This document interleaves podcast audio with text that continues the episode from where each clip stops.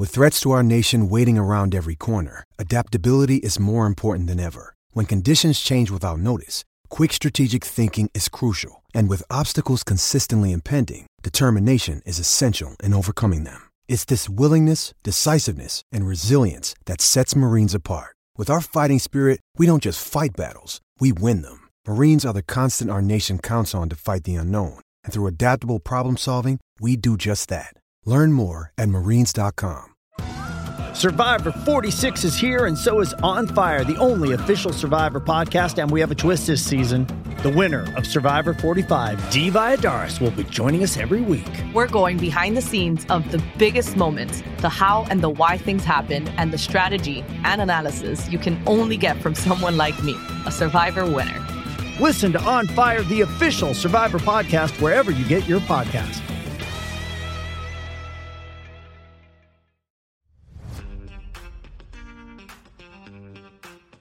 Welcome to the Road End podcast.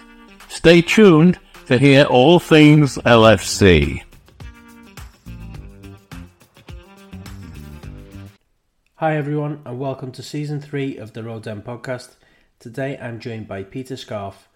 Peter is the chairman of the Hillsborough Survivors Support Group Alliance, otherwise known as the HSA. Thanks for joining today, Peter. How are you doing? I'm good, thank you. Yourself? Yeah, good. I just wanted to bring you on, just obviously with the aftermath of, well, obviously everything, but also with what's happened in the last couple of days, um, which we will get into. But for any listeners, I want to just give you an overview on why me and Peter are actually sat here today talking about this. So, in 1989, semi final of the FA Cup, Liverpool Football Club were due to play against Nottingham Forest to decide who was going to reach the final. It was at Hillsborough Stadium in, in Sheffield. And on this day, the unthinkable happened, and too many people in general lost their lives in what can only be described as, a disgraceful police operation on the day. What was to follow in the aftermath of that, we couldn't imagine. A newspaper covering their front page with stories that were totally untrue, and the government and the police covered up how and what went on, which in turn led to the death of 97 people. So in 2016, the report came out which proved the Liverpool fans were right all along, and that basically the lies that have been told for so many years was just utter nonsense, which again we all knew about. Peter, tell the listeners why was this alliance started up? So for anyone who doesn't know what the alliance is, it's the Peter is the chairman of the Hillsborough Survivors Support Group Alliance. Obviously, Hillsborough 34 years ago, um, it was an era where mental health was a bit of a taboo. You didn't talk about it. It was one of those where it was head back, you know, shoulders back, and get on with your life. Um, but of course, as you know now, you know more and more people are you know showing symptoms of mental health and, and PTSD, and of course the, the thing with Hillsborough is although it, it did happen 34 years ago, it's still raw for us Hillsborough survivors, uh, and of course it's one of those things that will never ever go away. Um, it's it's brought up. It's it's trending on social media every day. It's yeah. brought up every day. It's it's something that um, it's basically the the head of the scab is being picked off regularly, and of course, what happened on Saturday at an all Manchester FA Cup final, Liverpool fans were brought into it with the, the you know unbelievable shirt that he was wearing. I mean, how he managed to get into that stadium with that shirt on and not be challenged is just beyond me. I mean, as soon as we seen it, I sent an email direct to the FA, obviously sent the image, and the FA acted upon it straight away. Whether they were acting on it beforehand, I'm not too sure, but they, they acted upon it straight away. They got security involved. They recognised the um, bar that he was stood in, because obviously they, they just looked at the image, recognised where that bar was, and knew what part of the stadium he was in. So as soon as he'd gone into the stadium to watch the game, that's when security went in after him, found exactly where he was, uh, pinpointed him on CCTV. Staff moved in, and then the police came in and arrested him. So, uh, how he thought he'd get away with wearing something like that is just unbelievable. But the, the pain, the anxiety it's caused. I mean, I've I've spoken to family members today uh, who lost one lost a brother and one lost a dad, um, and the you know the pain and the anguish it's caused for them. And then of course we've got everyone in our group who's the same. I mean, it, we look after people every weekend, every week, every day of the week. There's always somebody who needs a little bit of support. Our WhatsApp groups always very very active, and of course we've had anniversaries this year. Yeah. We've had anniversaries of Stade de France, which we did a lot of work on on Stade de France as well. And then, of course, you get this. You think oh, this is it. It's the end of the season. No more hate chants. No more hate comments. No more trolling on social media. This is a FA Cup, all Manchester final. Hmm. We're going to be neutrals watching this. And it was one of those games where I wasn't bothered who lost, but I wish both of them could. And then of course that happened and of course it, it, just ruined everything. There's no way you could settle. There's no way we were allowed to settle. We were you know straight away supporting people contacting the people that we needed to contact to make sure that action was taken. Uh, and then you know, choosing the right words to to tell people. Don't go on social media. Don't start venting. Don't get angry. You're only punishing yourself by being angry we'll deal with it in the, the proper manner. I asked members of our group to write impact statements of how they actually felt, and we sent them all off to the FA, and they've now been forwarded to the CEO of Wembley, and they will be going direct to the uh, Metropolitan Police. So fingers crossed, they're read out in court because they are yeah. really, really powerful. The damage it's caused is just it's shocking. You just wouldn't believe there's going to be people that come out with absolute nonsense comments. So, how do we know he's not referencing the points? All this, let's just say bollocks, because that's what it is. Um, how did he get near the ground? How did he get in the ground? And how did he stand in the ground is beyond me because, you know, we've there's decent human beings out there. There's not only people from down south, but also people from Manchester that will be tarnished with this as well. Um, I have no idea. I've, I've got no idea. And how he, if he gets away with it, worst case scenario, what can be done? I don't think he'll get away with it. I, it's, I mean, obviously it's common knowledge. It's all over social media. He's a right wing activist. What he's done was deliberate. You know, he's, he's targeted Hillsborough families. I mean, when one of the statements that I'd received, uh, which was from our vice chair, and my view as well, was he wanted us to die. Hmm. Us who survived, he wanted us to be on that number of, you know, more than ninety-seven. You know, he wanted me. He wanted me dead. He wanted Diane dead, and he wanted so many other fans to die in that stadium. Why? Why? Why would anyone want that? Wish that upon anyone? You know, it, without going into detail about what he is, who he is, and how he goes about his daily business. You know that that's there on on social media. Anyone can read that. So I'm not going to judge him on that. I'm judging him on what he did, what he yeah. wore on that day. It was a conscious decision. You think, well, how did he get in the stadium? Yeah. My theory on that is he's travelled to Wembley in the morning time. He's probably wearing a really light jacket, got through the turnstiles, took the jacket off in the bar, and there's the t shirt for all to see. I know the weather was great, and people are saying, well, you know, he probably didn't. And then, of course, the usual as you you know you swore so I can. Uh, the bullshit that he's referencing 2018 when we didn't win the league on 97 points. 97 points wasn't enough. What a load of poppycock that is. What a load of balls. Why would a Manchester United fan have that on his shirt? Yeah. Manchester City fan maybe, but a Man United fan, no. You know, he's, he's praising his rivals for beating us in the league now. It's it's it's balls, utter balls. And obviously, you've sent your email to the chairman of Wembley, the CEO of Wembley. What are you fully? What are you expecting to hear back from that?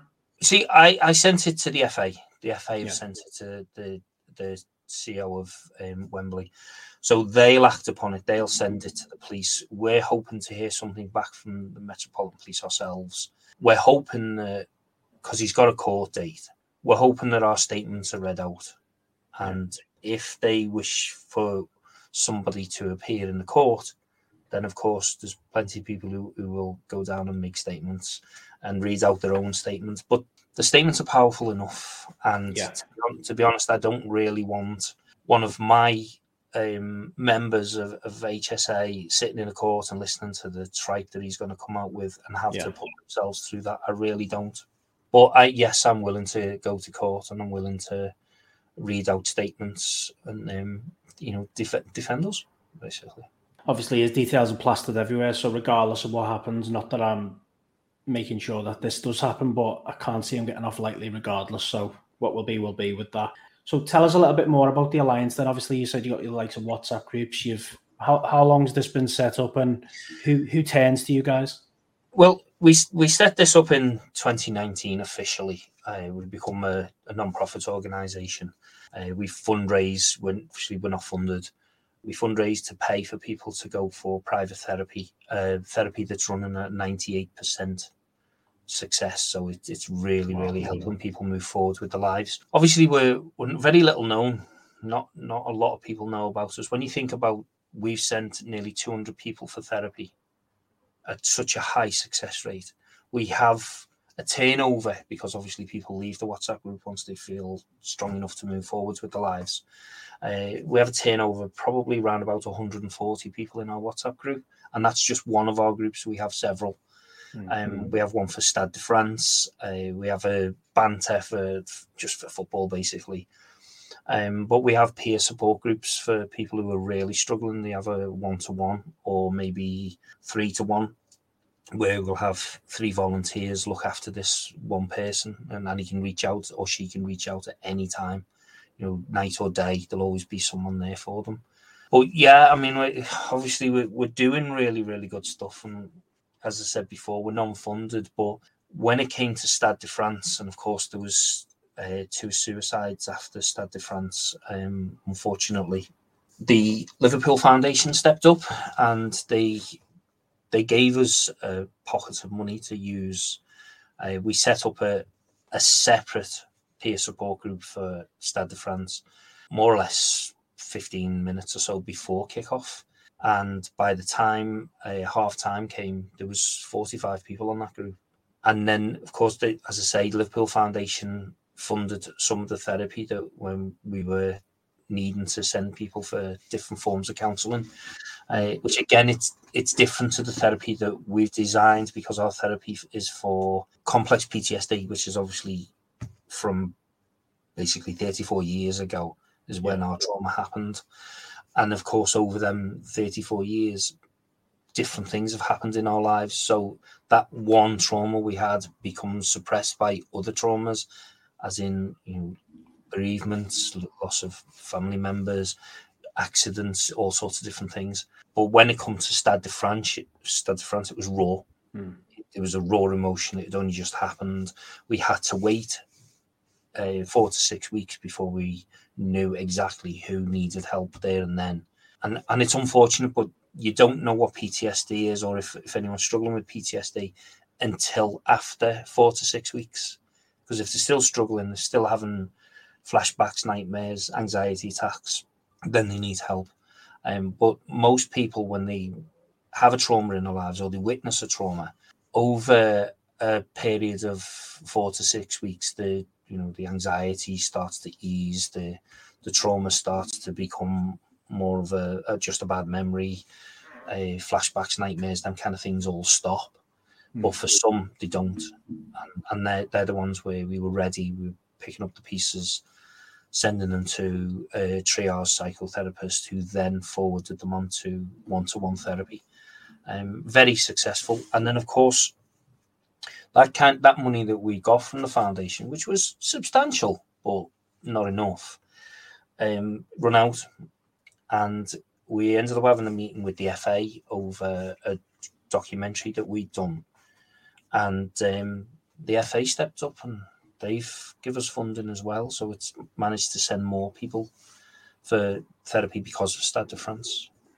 That's good. So, obviously, for people who are listening, in reference to the Stade de France, the Champions League final, Real Madrid and Paris, we all know what went on that night. We now know even more so that it's out there in the media and there's been brilliant media coverage on this. Finally, some actual good media coverage for Liverpool Football Club, by the way. I was there that night, and the events that took place, not only outside the ground, but in, looking out. I mean, it's obviously it's not a touch on what could have happened, which is scary enough to say. How much did this bring back stuff for obviously people part of your group, let's say? Because I know for me that coming on from there, I, or oh, when the match was on, I wasn't even bothered about the match. Um, mm. And a lot of people were in the same boat in that ground.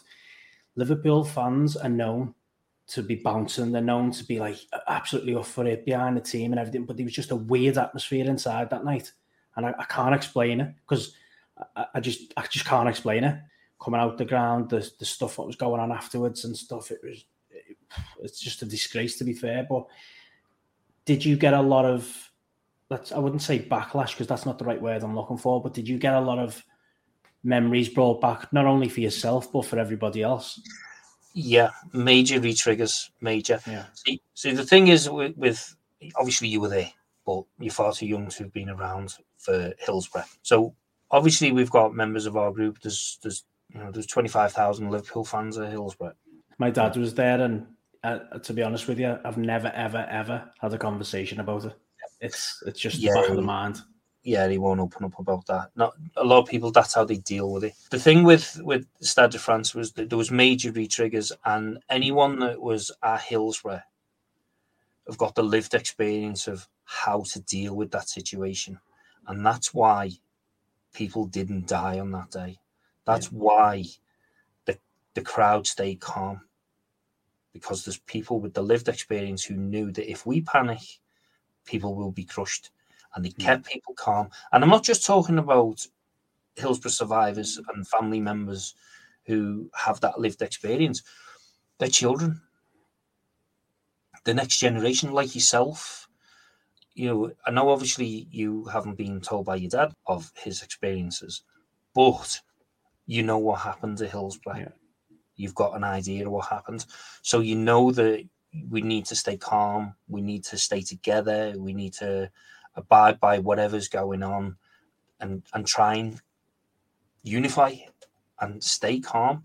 Now, of course, the, the thing with with Stade de France, and, it, and it's coming out, it will come out. The getting sent through the underpass, starting to kettle the crowd, bottlenecking where they were putting the vans uh, bumper to bumper, where it was narrowing it to, to two at a time getting through. Closing turnstiles. Come on, these are modern day turnstiles. They weren't broken, they were closed. Yeah. Uh, turnstiles weren't working at Hillsborough. The crowds were bottlenecked at Hillsborough. They were sent through an underpass, which is very similar to when we were sent down a tunnel. There were so many different things, the the triggering, and then of course the behaviour of the police. Uh, that was the kind of behaviour that we had to deal with. You know, obviously, for me, I feel like it was it was a carbon copy from the stuff that I've been sent. Yeah, you know, photographic images, videos, everything was carbon copy. It was almost like they've they've read the textbook of what happened to Hillsborough and they've copied it. One of our directors, Stuart, he went to the stadium in a different route. He went mm. over over the top. He didn't go on the underpass. He, he actually, I think he jumped off another a stop further on from, on the metro. And when he got to the turnstiles, he's not he's not stupid. You know what I mean? He and he understands a little bit of French. And when they scanned his ticket, the scanner machine comes up invalid, wrong turnstile, but in French. Mm. So it's it's saying it's stating that he's at the incorrect turnstile. They're telling him that it's a fake ticket, and he's going, "No, that says incorrect turnstile." So they scan it again. They tell him again it's a fake ticket. He, he argues the toss again. So in the end, one of the stewards, one of the staff members, they scan theirs and let him in, and it was to get him out of the way, obviously to shut him up. But yeah. he stayed the opposite side of the turnstile, telling people it, it says that it's you, you're going through the wrong turnstile. That's all it is. It's the wrong turnstile. And of course, they moved them on then. Uh, now, he witnessed other things. He witnessed inside the stadium, and he's got footage of it. When people made their way to their seats, there was an area where people had gone in, and they shut the gates behind them and then locked them. Yeah, so I got I got in the ground, um, met a friend, we had a drink, toilet, went down to our seat. As I went to come back up the steps to get another drink, they locked me out. I couldn't get I couldn't get back out to the concourse. So obviously you've got the thing going on on the screen telling you that due to late arrivals and stuff, and then you've got a gate getting locked, and you're thinking, what the hell is going on? So then you're arguing with people who don't have a clue what you're saying or pretend in some cases. So I show him my ticket, and he takes me ticket off me and won't give me a back. Yeah. And they're saying, "Go back to your seat, go back to your seat," and you just couldn't do nothing, and you didn't know what was going on. You, you had no idea. So then, obviously, you get a bit of squabbling, you get a bit of argument. No one knows. Like, explain what's happening, what's happening, and then you're seeing people climbing over the fence. Clearly, not Liverpool fans getting into the where you're trying to sit. Yeah. It was Yeah, I mean even that because uh, one of one of the guys from our group when he managed to get into the stadium after having a lot of trouble down in the um, fan zone, he taken our flag and he had it stolen from him and he chased him down and got it back. Uh, but of course, a lot of persuading because it's it's a Hillsborough flag, it's not a Liverpool flag. But he was trying to use it to get in, and, he, and obviously he climbed over. And then when when this guy finally got into the stadium, there was people sitting in his seat. They weren't English, and he thought, "Do you know what? I'm not even going to challenge them." He just sat down. He was in a daze anyway. He just sat down and and obviously didn't pay any attention to the game. He just sat on one of the steps. Um, and a lot of people didn't watch the game. And of course, the, the ripple effect of this is it gets out to the players as well. Yeah. And I, I felt in the second half the Liverpool players had lost heart anyway. You know, the worries about family members outside. You've seen Jason McAteer. You've seen what it did to him because of what happened to his wife.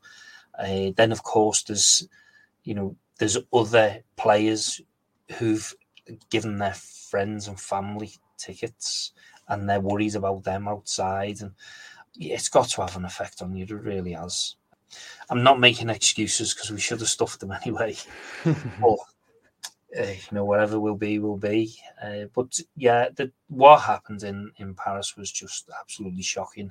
And although obviously there's there's different solicitors who are involved in this, who are, who are fighting for for people, it's accountability. People think that Liverpool fans, especially you know Manchester and so on, on London clubs and all that, Do you think we're, we're after compensation, but it's not. It's accountability. It's something we never got 34 years ago, and if we can get accountability now, then it's like, well, I told you so. We didn't get it last time. We're going to fight for it this time, and it isn't money. It's- I, I'm telling you now that the people that went to Paris, who paid good money for their tickets, and as you know, they weren't cheap no. They've donated that to us when they've had the refund, and there's quite a few of them that have done it.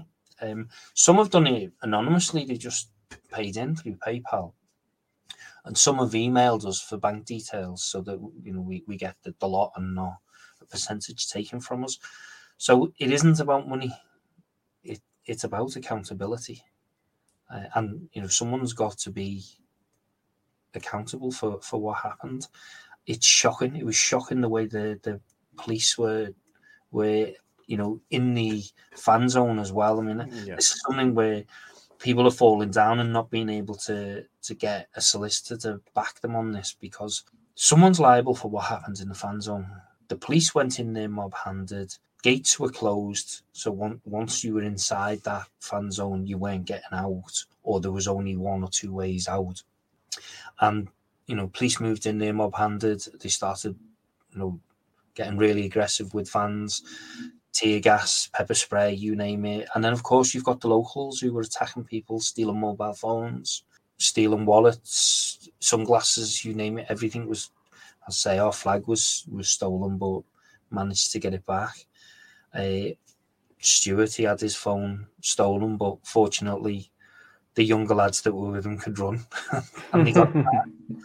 A friend of mine, he he managed to get into the stadium, and then of course when he came out, that's when he got pepper sprayed. But then the police used the truncheon across his back and pushed him out of the stadium, out of the concourse, and uh, in a direction where he wasn't sure where he was going. He was a bit disorientated because he was being sprayed in the face anyway. And he sat down, and of course, he's trying to focus. He's rubbing his eyes and he's, he's looking on his phone because he had no idea where he was. He'd been separated from everybody.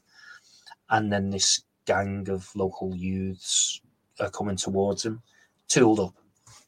To, he, he knew he, he's seen you know obviously hand down the front of the pants and but they've got things under the jackets and they're coming towards him and he feared for his life he got up off the floor because obviously he's checking his phone um, and he's thinking, I've got nothing for them to steal.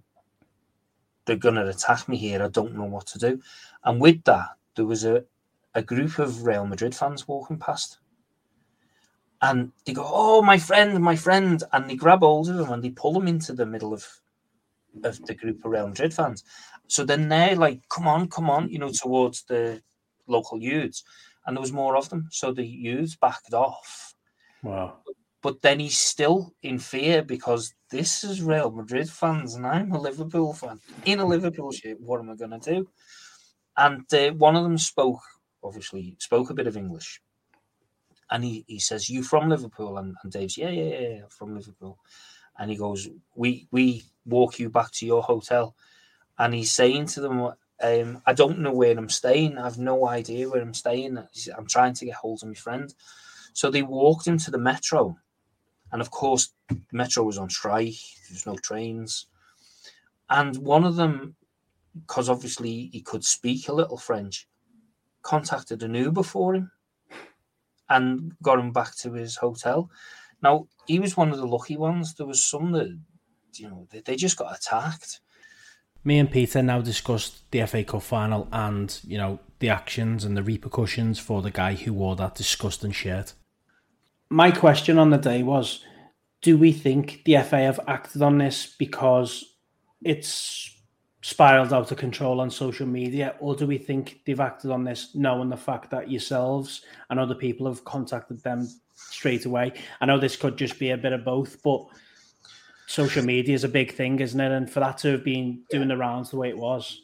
No, it's the, the FA acted straight away.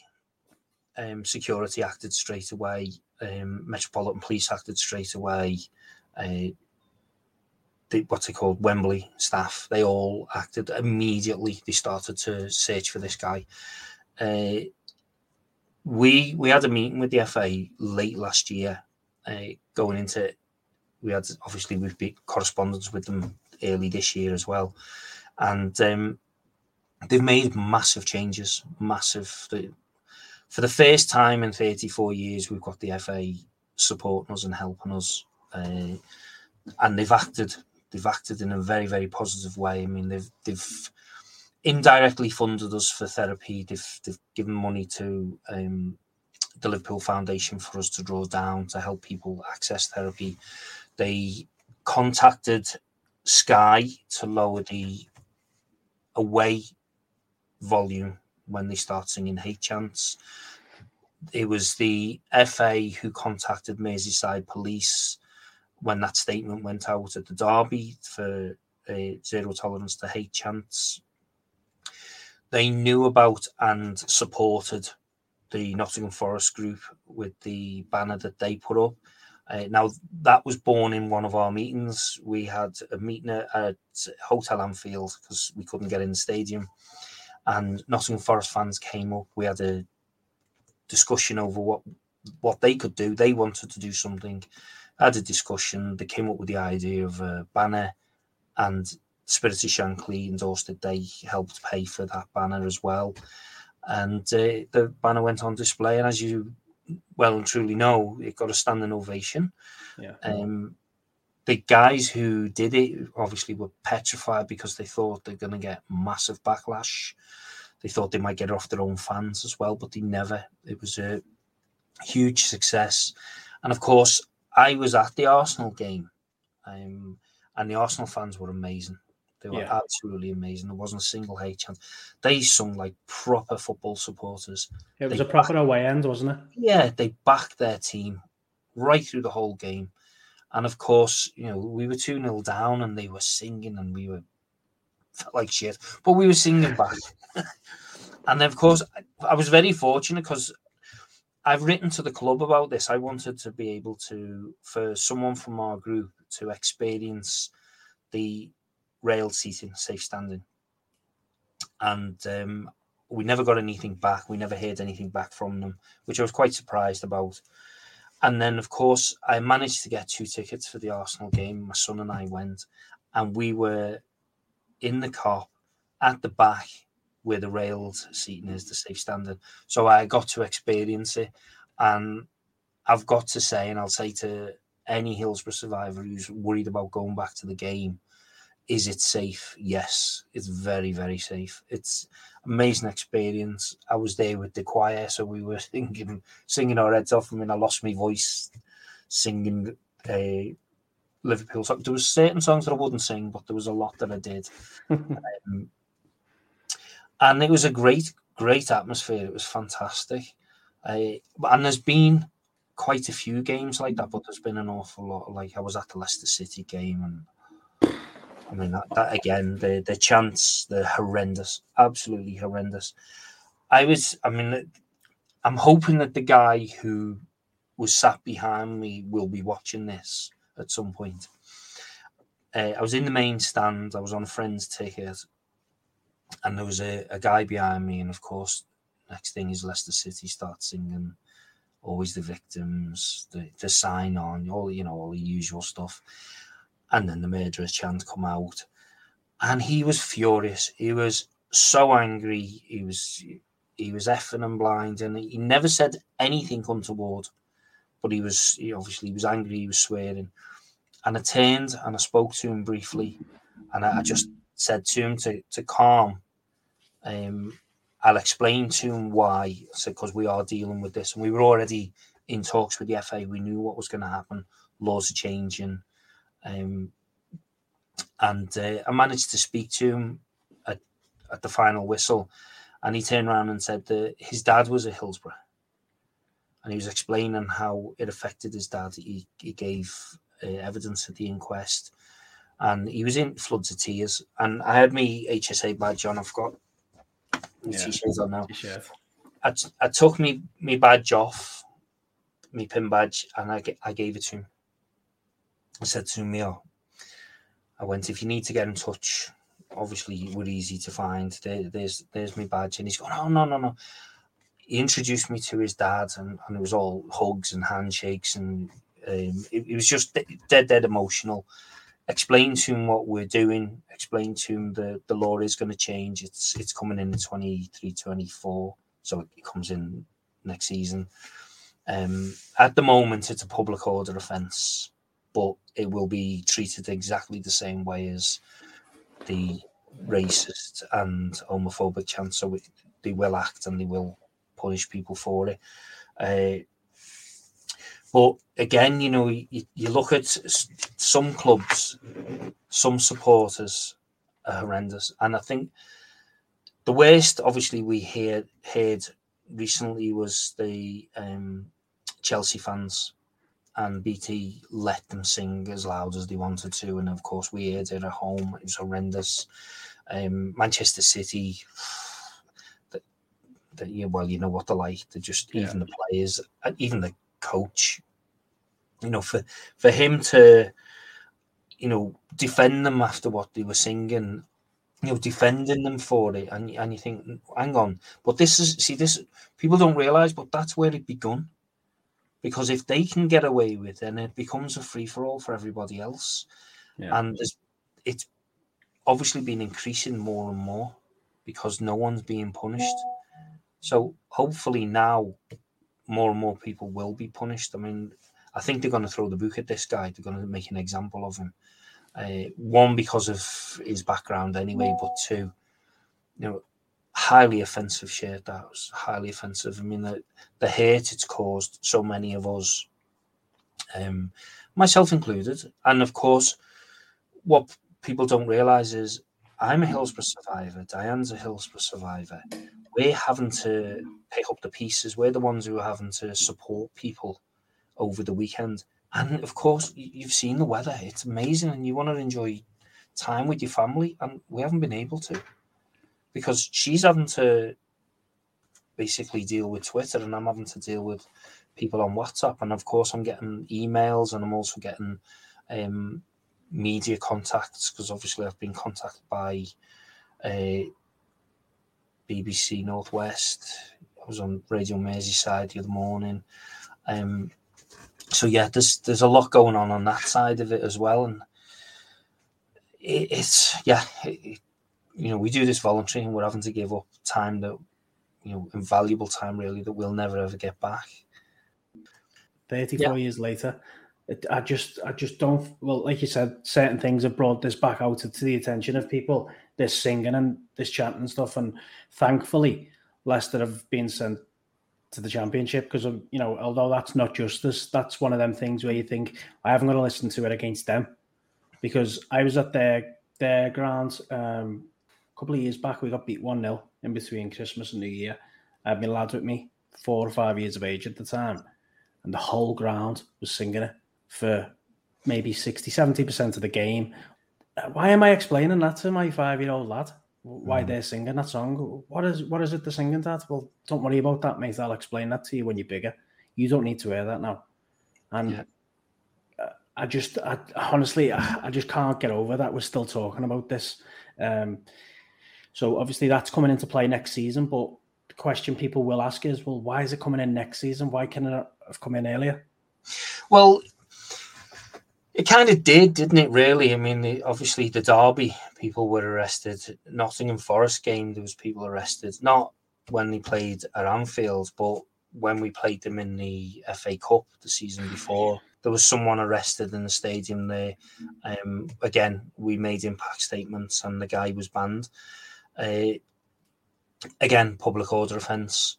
So they do know they know that they can do something. They, they can act upon it, and they will be. They will definitely be doing it. So so yeah, they have started to, um, but it's only started to gather pace now. I know, of course, yeah. we waited, but it's like everything, isn't it? When it comes to Liverpool, we just have to wait till till the last thing. It's it's it's you know not, i don't even want to go into it, but really, when you look at the likes of Britain's Got Talent, and of course the the the, the boom, the kids who done the dance for Anne Williams, and it was mm. pulled from the program, and you wonder why. It's politics. That's why it's been pulled out. Yeah. But if they'd have let them in, or they hadn't have pulled it the way they did, more and more Liverpool people from Liverpool would have been watching that show rather than boy- boycotting it. What message do you have for anyone out there who even thinks of opening the mouth or thinks of putting these t-shirts on, does the hand gestures at the match, anything as such, what message have you got for them? It's, think before you do it because you'll be ejected from the stadium. You know, you're looking at bans, definitely without a doubt. And um, one thing that we're pushing for is that these people are they need to be they need to face us they need to be, whether it's like an awareness course or something, but they need to face survivors. And I'm happy to pull a panel together for them to sit in front of people who won't lose the rag, but will educate them because that's what they need. They need to be educated. But it needs to stop. They don't realize the damage it's doing. We lose too many people. Too many people are taking their own lives because of having to relive their trauma it's not just because of Paris. We've had a couple this year, as, as you probably already heard, who've taken their own lives by suicide. We had some last year as well. And it's never ending. And, and if we can stop that, we will. If we can prevent people taking their own lives, we will do it. Uh, we're easy to find. You know, we're, we're obviously Twitter, Facebook. Um, we have a website as well. Uh, so and we're there. We're, we're not just there for people who were caught up in in Hillsborough 34 years ago. We're there for people who were caught up at Stade de France. We're, we're there for anyone who's affected by Hillsborough in no matter what way it was, whether you were staff, whether you're a family member, whether you were um, the next generation and your parents had gone through it. We're there. We're there for you, and, and we will do whatever we possibly can to help.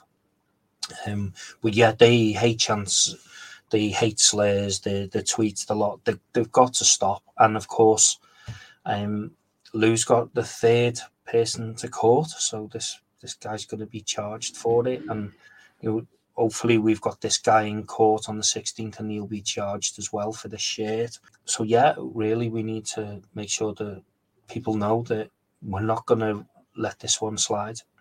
Right. I just want to thank you for your time today, Peter. Okay. This is this has been a difficult one for me because obviously I wasn't there on the day, but I'm trying to educate myself as the days go on and as the years go on because obviously we've you guys have lived through it. Um, plenty of people have, and we've lived through it being around these people also. And you know, I take my hat off to you and everyone in the group and the alliance that are that still working hard to this day to make sure people are aware and you know actually be there for people because people are on their own now and they need people like you. So there's going to be plenty of people that just want to shake your hands, especially myself. Thanks again, mate, and thanks for taking your time out for this. No worries, no worries. And if you know if you ever wanted to do a recap, another one, by all means, get in touch because uh, happy to get the message out there and, and even pro- progress. We'll just see how we got on and um, talk about it again. All right, good to meet you anyway. Nice to meet you, Peter. Okay. All right, see ya. Bye now. Bye. For anyone who's listened to today's episode and you've never spoke out before and you do feel like you do need to speak to someone, please reach out to HSA because what they're doing is absolutely phenomenal. Um, you know, there's there's people out there that are, are scared to speak up, and in the past, in different circumstances, I've been one of them, and I know how good and how helpful it is to just speak out. Um, obviously, this is different circumstances, and I will never understand deep down as much as I know what happened that day. But yeah, please reach out to HSA, um, Twitter, Instagram, email, phone, I'll post the links on the links for the podcast. So thanks again. One last message justice for the 97. You'll never walk alone. Thanks to everyone for listening in to today's podcast, and thank you to our amazing guests. Without them, this wouldn't be possible. Don't forget to follow us on social media twitter.com forward slash the road end pod and on Instagram, Instagram slash the road end pod. Don't you love an extra $100 in your pocket? Have a TurboTax expert file your taxes for you by March 31st to get $100 back instantly. Because no matter what moves you made last year, TurboTax makes them count. That means getting $100 back and 100% accurate taxes only from Intuit TurboTax. Must file by 331. Credit only applicable to federal filing fees with TurboTax full service. Offer can be modified or terminated at any time.